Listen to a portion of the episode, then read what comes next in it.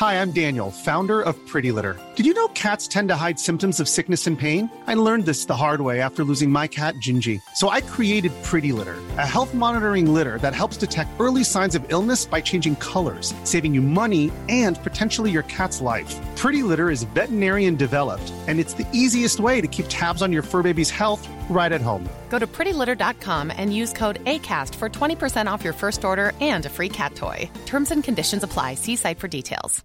One size fits all seemed like a good idea for clothes. Nice dress. Uh, it's a it's a t-shirt. Until you tried it on. Same goes for your healthcare. That's why United Healthcare offers a variety of flexible, budget friendly coverage for medical, vision, dental, and more. So, whether you're between jobs, coming off a parent's plan, or even missed open enrollment, you can find the plan that fits you best. Find out more about United Healthcare coverage at uh1.com. That's uh1.com. Grief fundamentally changes who we are and how we see the world. It's painful and heartbreaking, but also transformative and magical. This podcast is about grief and loss, but more importantly, it's about life and living fearlessly. I'm Kelsey Chittick, and welcome to Moms Don't Have Time to Grieve.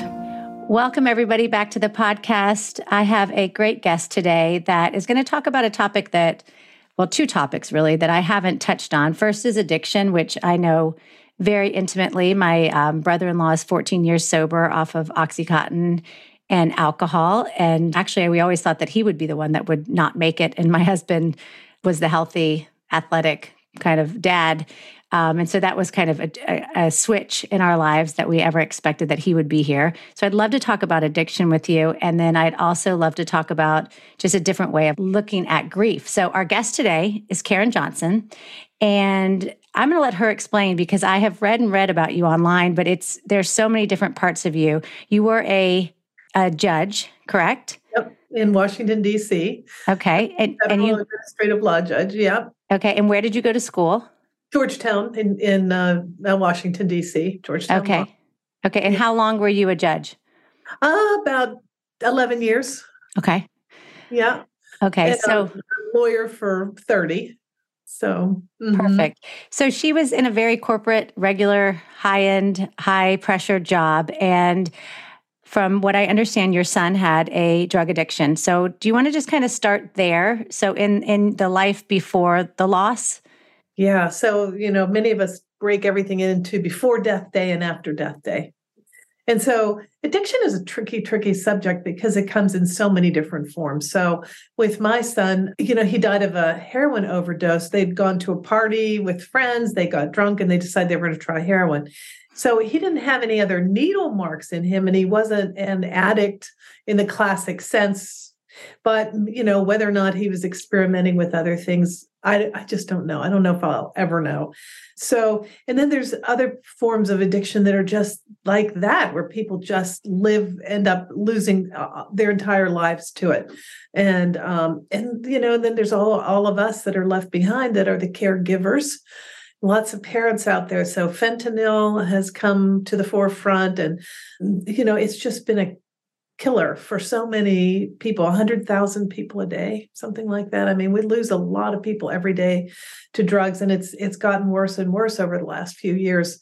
Covid people didn't have access to treatment. And so it's just been there's so many hurting families mothers fathers sisters brothers aunts uncles and never mind those that have survived the op- opioid addictions. So right. So so so I can get so I'm clear. So from what you knew, you did not live with your son as an addict per se.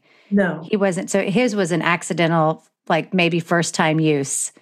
Perhaps and right. Right. No. But whatever it was, it wasn't something that your whole life you had been struggling. Mm-hmm. So no. in general was he just a regular 20 something kid? Yeah, he was just a regular 20 something kid guy. He had his challenges sure. and is he going to have his business and his business wasn't going well? And you know these things should he go back go to college? He didn't want to go to college. He wanted to be an entrepreneur. So he was pretty much a, a, regular guy with a lot of disappointments some physical issues. He ended up having a back problem. He had to have extensive surgery for. So i don't know if that led to him you know finding opioids. Maybe that right. was a doorway you know to to heroin, I just don't know. Yeah, I think, you know, at, at least for my brother in law, when he broke his leg or he broke his ankle, I think, in college playing football. And he said they gave him Oxycontin yeah. for the first time, which was very aggressive uh, to give to a 19 yeah. year old kid. And he said, and, he, and I actually just read Matthew Perry's book, which is exceptional when it comes to addiction. But he talks about, you know, the first time he took the pill, or my brother in law did, he said it was like kissing the face of God. And he knew he would be chasing that for the rest of his life. So I do think pain pills have led to heroin quite often because eventually it's cheaper and easier to get, but catastrophic on every level. So, so I, and we just talked about this a little bit. I'd love to talk about, we obviously, grief is a big part of this journey because you lost your son. And I, you know, I didn't lose a child, but I think everybody knows that that, that has a, a special place in hell because you they're they're supposed to continue for you and they're supposed to be there for you and they are who you created. So you know i'm so sorry for your loss and i and i hate people saying that but i actually haven't come up with anything new yet. But once yeah, I, it's a hard one. It's a tough I'll get one. there. But why i say there's blessings inside of that is because what you've done since your son died is basically what i think many of us go through which is you changed everything mm-hmm.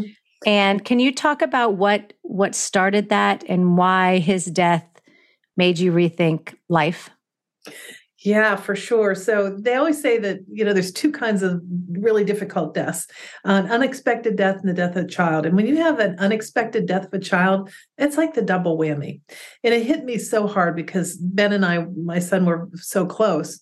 And um, I knew he was struggling with his business decisions, going to college, so many things he was struggling with. And I thought when I come back, I was going to go on this vacation with a friend to South Korea. When I come back, I, we're going to have sit down and have this talk because you know the talks they're always stressful, right? Is there is it going to take it well? Is it not? What is the takeoff? What is the landing? Right? How can I, you know? So it's it's never easy to have big discussions. And especially with a 27 year old you know it's a little tougher you know you have to approach that carefully. So um, I was in South Korea and I didn't feel well that afternoon. Didn't feel well at all. And all of a sudden, I get a call uh, from a number with that was you know unidentified. And i never take those but something made me just call right back. And a detective answered. And i said um, you know who is this? And and he said uh, where are you? And i said why i'm in south korea and he said what's going I said, what's going on? Is my son hurt? He said, it's about your son, Ben. I said, is he hurt? He said, I hate to tell you this, but he's dead. And so you can imagine. Oh, I can. from what? Right? From how? What I thought maybe he was in an accident, um, something like that, but a heroin overdose. I didn't see that one coming. and so it took me so long to get back because day is night there, night is day. I had to wait for 12 hours to get on a flight the next morning. And then the flight is 10 and a half, 12 hours. So you can imagine I was a wreck. And so when I was in the airport waiting to get on the plane, all of a sudden Ben appears in front of me, just like his big self right? Smiling, everything. And then he fades away. So in my left brain world, there was a one answer for this, and that he was still alive and he was trying to get out. So I called my ex-husband and said, I think he's still alive. You got to call the ME. I think he's trying to get out. I think he's alive. And so they all humored me and looked in the door and said, I'm sorry, you know, uh, but he's gone. And and that led to sometimes death is a doorway to spiritualism and so spiritual life. And so it just led to me seeing sensing feeling him around me for a really long time. And in, in fact now we actually work together. I do shamanic energy healing and part of what i do is helping souls to transition to the other side. And so we work together so i can call on him and he'll come and he'll he'll help talk to souls. So it's it's kind of it's turned into this amazing path for me um, that I stumbled on just luckily because I went to a medium shortly after he died and I said, I could feel him, but I couldn't hear what he was saying. And so I went to the medium. I said, "He's standing right there. See, he's he's making the candle flicker, and if you, but I can't hear what he's saying. Can you tell me what he's saying?" So we had this wonderful session, and then after she said, "You know, you might have some skills yourself. Most people have no idea that their loved ones in the room." And so then that began a quest, but the quest was really to spend more time with my son. I didn't really have a quest for much else uh, at that moment, but it, it took me on this journey to find, end up talking to an evolutionary astrologer who said my soul had chosen this path of mystic and I'm like, what? What's a path of a? I mean, I had no. We're we're talking like foreign language to me, you know, because I didn't really have. I didn't really believe in much of anything. I thought alive is alive, dead is dead. That's the end of it. And I never really experienced much until this came along. And um, so then I, he said, a woman became a shaman that had a reading like you, and I'm a shaman. So three weeks later, I end up calling the Four Winds, and I'm on a plane to California for my first shamanic class. I love it. I mean, uh, it's you know, it's it's interesting because you say you didn't have you didn't believe anything before, and there's something really beautiful about that because religion, at least for me, I think gets in the way of some of the death process and the grieving process. Because if you think you know something, mm-hmm. which none of us know, you can't learn a connection with someone that's gone from going to church. You can't learn from. It's not something intellectual; it's a feeling, and I think I grew up in a very like kind of Buddhist family. Everybody believed what they wanted to believe. So I had a similar experience. My, my husband died suddenly. I was in Jamaica. I had a terrible feeling for weeks and months prior. I didn't want to go on the trip. I it was the last day of the event. I was at a spiritual retreat and I just knew my life had changed. I just remember thinking like I'm different. Like everything's changed. And I got a phone call from an unidentified number. I said not now. I won't deal with that. And then I said, Oh my God, no, this is the call. And I called and it was UCLA. And they just said, You know, unfortunately, your husband's gone. And he was 42 and healthy and an athlete. And same thing, I went to the airport and I didn't see Nate. But this, at some point when I was hyperventilating on the plane, because I had to get back from Jamaica to get to him and my kids um, who, who had seen him die. And I this this Jamaican woman stood next. Once the I was throwing up, I was shaking. Nobody was talking to me. And once the seatbelt sign went off, she just got up out of her chair and came over and put her hands on her head and on my head and on my chest and said, "Baby girl, you know you're not alone. God is with you, and He's with you. And I don't know what you're going through." But you're guided and guarded, and there's so much love. And I need you to spend the next 10 hours figuring out who you're going to be when this plane lands. Mm, beautiful. And, you know, early on, I felt that kind of sense that this was way bigger than I thought, mm-hmm. and that I could feel Nate. For some reason, when I envisioned him dying, I, I saw him like kind of hovering above my kids because he died at a trampoline park, like during a birthday party, like only my husband would. Super aggressive, super outlandish. Little bit. I was like, really? But I imagined him you know, I when I when it when I checked in and he was floating and he was just like deciding, do I go back and be with the kids because they were scared, or do I go on? And and what I saw him do is say, like, I'm going, uh, I'm going home. And it was beautiful. Yeah. And I think the magic part about grief, it doesn't mean it doesn't hurt, but it isn't always bad. And sometimes people have to go, and there's only so many ways you can die. And sudden death, especially, makes me feel at times somebody was like, and scene. You know, and it, it's just like it's a, it's time. Yeah. Mm-hmm. So I I love that it led you to a place that you you had never been. I love the idea that you still work with your son, that he is part of your life. I feel the same way. I feel like Nate and I have Nate parents with me. I can like put my hand to my ear and I'll I'll ask him a question and it comes very clearly. Would you, can you kind of expand? Because I don't think people understand this, but I think any type of work with with dead people or any type of relationship you have with them it takes it takes work like it does if you're in a marriage or you're a parent like you have to work with each other you have to learn about each other you have to figure out how to communicate best so to kind of share with me some of the practices or what you learned when you went and started taking classes yeah. So, you know, the one thing about the shamanic world is it's sort of, it's comprehensive. And so we really learn to deal, deal with death. You know, the dying is one aspect of it, but the people that are left behind, that's the other client, right? The survivors. And here we are, you know, saying, now what? And so one of the things I learned that really struck me in all my travels. So I ended up selling, leaving my job, selling everything my house, my artwork, my cars, my everything, and traveling the world for two and a half years. So I had a, a rather extreme reaction to my grieving, but because I just didn't understand death and grief. I, what, what, what is this about? What are we supposed to do? How's this? How am I supposed to go on? And, and, how am I, what am I going to do with my son who I see? And so luckily I came upon the shamanic path. But I think what I learned is that there's big and momentous events in our life like marriage and parenthood and we know that that has transformational energy. And we know it changes our lives but in our culture many cultures death is sort of off to the side but it has also got a lot of transformational energy. And if you can tap into the energy of that and realize that in your grieving you're on a journey you know, people want to say, oh, it's time to move on. It's time to do this. It's time to do that. I don't know whose time this is, but if you realize that you're on a journey and that maybe there are steps to this journey and figuring out all the steps, where are you stuck? And how can you become lighter? And how can you kind of resurrect? So transformation resurrection uh, rebirth is the step of the deceased but it's also the step of us that are left behind. And then we can get reborn into a life that honors our loved ones. And so how might we do this? What is the process? And so my book is really about the 16 practices that people are familiar with non-suffering non-attachment the beauty way, non judgment, going through all that in a ceremonial way. So we're accessing our, our neocortex, the brain of ceremony, and really writing things down and taking them to the fire.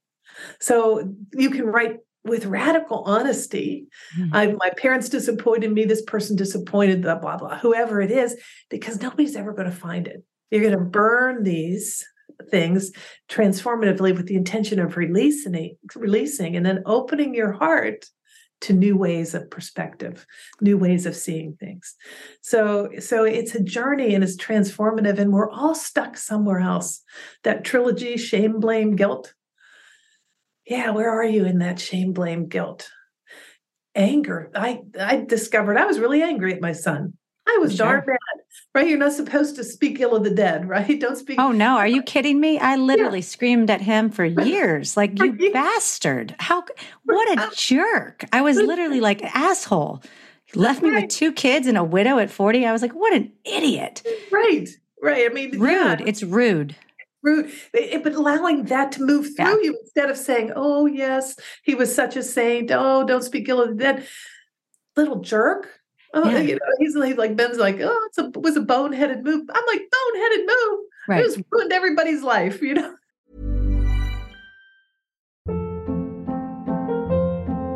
Hold up. What was that? Boring. No flavor. That was as bad as those leftovers you ate all week. Keke Palmer here, and it's time to say hello to something fresh and guilt-free. Hello Fresh. Jazz up dinner with pecan-crusted chicken or garlic butter shrimp scampi. Now that's music to my mouth. Hello Fresh. Let's get this dinner party started. Discover all the delicious possibilities at hellofresh.com. Many of us have those stubborn pounds that seem impossible to lose, no matter how good we eat or how hard we work out. My solution is PlushCare. PlushCare is a leading telehealth provider with doctors who are there for you day and night to partner with you in your weight loss journey. They can prescribe FDA-approved weight loss medications like Wegovy and Zepbound for those who qualify. Plus, they accept most insurance plans. To get started, visit plushcare.com slash weight loss. That's plushcare.com slash weight loss. It's interesting too, you know, when when you understand and why, you know, I feel like we everybody's trying to figure out where the, for a long time I was trying to figure out where he went like he like he was at the Hyatt or something. Like I was like I couldn't find him. I was like maybe he's not. Maybe he's. And when you all of a sudden, you know, I always think about how you know when you go to uh, when you're Catholic or you go to church and people have no problem thinking that the minister or the priest can talk to God or has a better relationship with Jesus than you do. But we really struggle with people, regular people, thinking they can talk to dead people. But we're fine with a priest. Right, like he right, somehow right. like like, like he got an ATM card for God or something. Like he, like, like he went to a monastery and now all of a sudden he's like he can talk to God, but we can't. I find that so interesting that there is a culture of anointment. Like you're special enough. So I can't go right to God and Jesus. I have to go through you. It logically makes zero sense in my brain, especially when you have a dead person, because when you have a dead person, for most of us, living without them will not work. It, life simply will not work without them. We know now, though, we can't have them in body form. But I always say, like, if I if my husband had lost his legs, he still would have been my husband. He just would have been in a wheelchair. Yeah. So when you start to cut off people's bodies, and eventually you realize they would be them forever, yeah, no matter what. Then it starts to get fun because then they start messing with you and they start sending birds and clouds and songs. And mm-hmm. now you start being like, wait, this thing is so, so death for me has made life so big. Yeah. As opposed to smaller which I think you can get if you think sometimes in a traditional way about it, like right. loss, loss, loss, loss, loss. Focus on loss. Yeah. Mm-hmm. So do you so when you now that you do the work, I mean, I think we're in California, obviously I'm in LA. You, this is talked about quite a bit. But I grew up on the East Coast. I grew up in Florida. Let me just tell you, people aren't having these discussions, you know? I mean, I have this idea, and I don't think you can because it's so sad in the beginning but there are so many other cultures that really celebrate this transition. Because honestly, wherever they're going, I'm pretty sure is more fun than being here. For sure. Because I think we come here to work, right? We come here to learn and grow. So how how do you when people ask you what you do and they just think you're absolutely nutso? yeah. how do you explain it and how do you you know make it so that they don't get turned off by like it's just too woo woo? You know, it's really, I just say it like it is now. I just say I do shamanic energy healing. I work with the luminous energy field. I work with spirits. I extract spirits and send them on their way. And I, you know, help people to deal with issues. And and at first I thought, oh, I remember the first time I got a package in the mail with a pendulum in it from from the shamanic warehouse or something. I'm like, oh, shamanic market. So I thought, oh my God, what's the mailman going to think? Like the mailman cares. Right. Right. right. I was like, oh, it was big. And over time, I realized, oh my God, this is this is my calling. This is what I do. And this is my work. And so, you know, the funny thing is too about spirits, people always say, well, if somebody's in heaven, then how can they be coming and visiting you? How can they? That doesn't make any sense. And I always say, but it's not prison. Right. right. They're not like stuck there. And there's not a gate. Whether they can, there's not a gate, right? They can come and go. The question is whether they can come and go freely or if they're stuck somewhere between this earth plane and the highest plane and, and need maybe some help or assistance or they need some healing. And so that's what we want to work with are those souls that are a little bit stuck so that they can go to the highest level. It's funny because it's been, it was five years, uh, two weeks ago for me. And I felt literally that day, I felt that there was this like, whew, like he almost was like, you're good. I can, I can go do my thing now. Like I felt this massive release of sadness, massive release of shock. Like the shock was over. Like I believe it now. Like he's gone. I have a new life. I don't know. It was, it was a very energetically charged feeling of relief that I have not had for five years. And I do think there's these beautiful timelines that come. And I remember for the first two years, it really felt like I was on a different planet. And so you just, it, if you really are, if you're attentive to your grief and you're aware and you don't Xanax yourself out or, yeah. you know, drink your way out of it and you just sit there in the pain, it eventually becomes this adventure of a lifetime. Mm-hmm. And I always, you know, people are like, how do you get through it? And I was like, because I've what I, I have so many examples of people who have lost the unimaginable, small children, accidents, murder, school shootings, and they're thriving. Yeah. Not in not, you know, in spite of, but because of.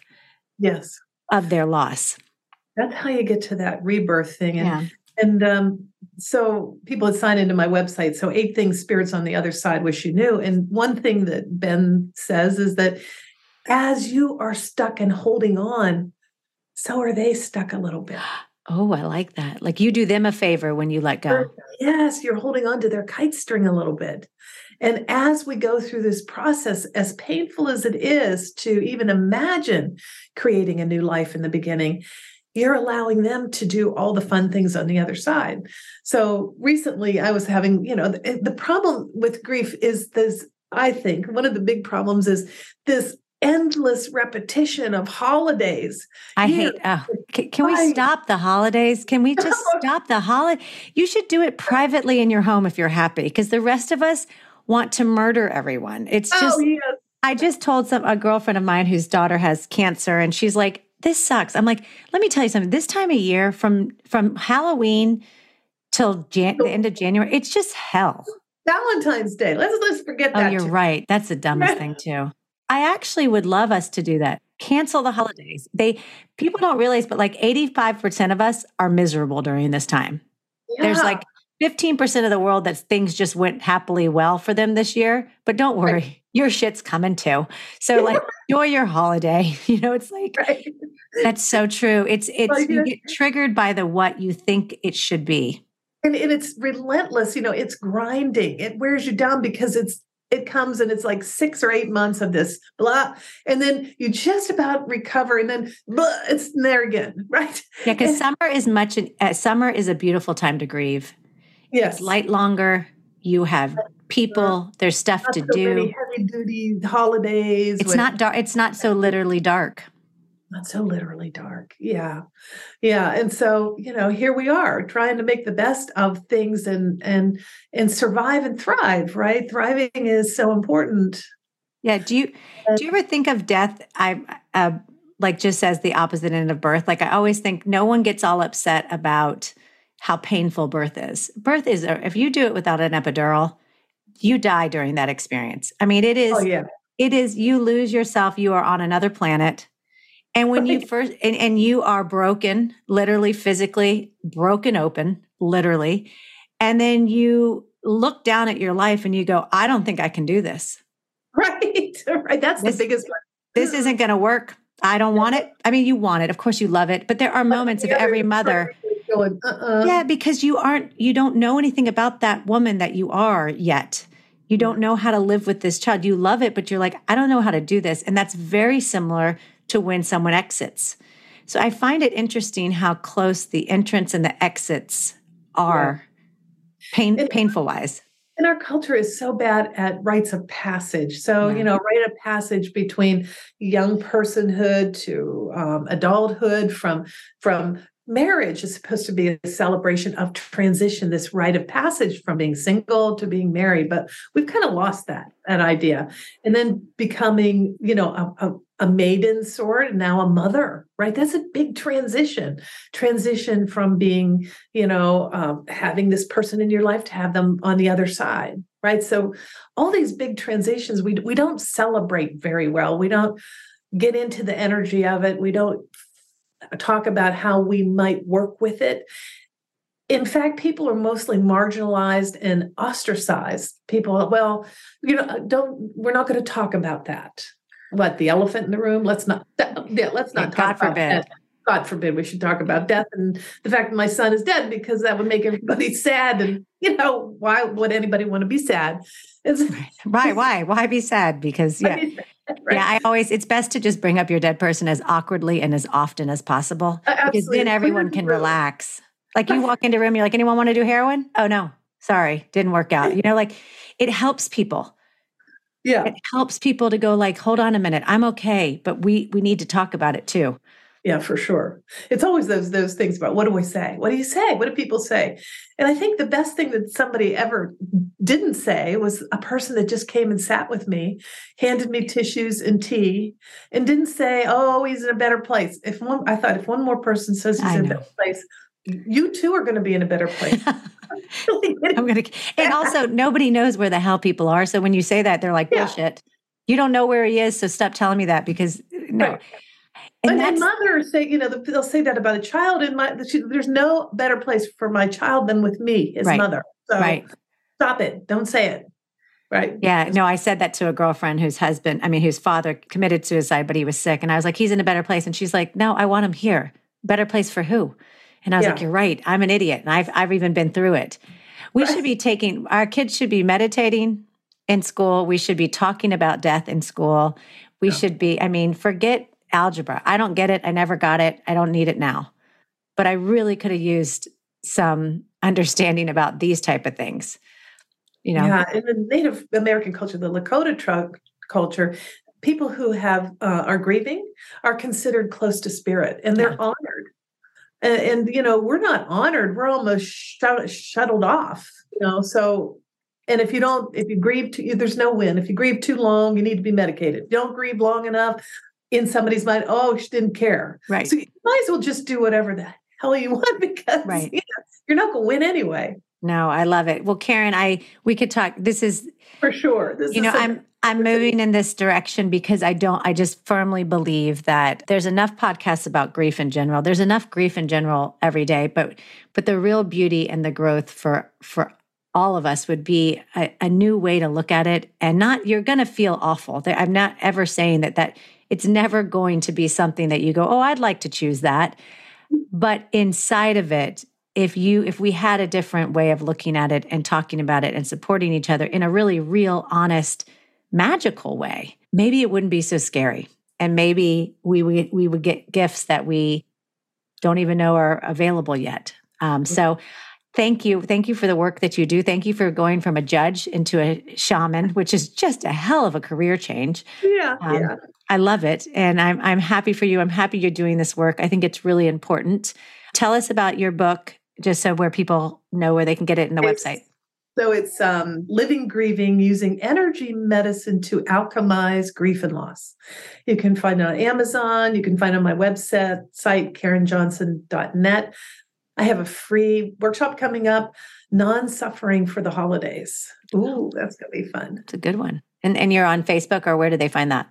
Facebook, you can find um, Karen Johnson on Facebook, and also okay. I have a business profile on Facebook too, so and uh, on Instagram. So I'm everywhere. Okay, thank you so much. I'm so glad we talked, and I wish you and your son on your in your different realm business. Um, yes, and, and you and your husband. yes, raising kids in a different way for sure, uh-huh. for sure. All right, thank you so much. Thank you. Uh huh. Thank you for listening, and remember, keep going it gets better.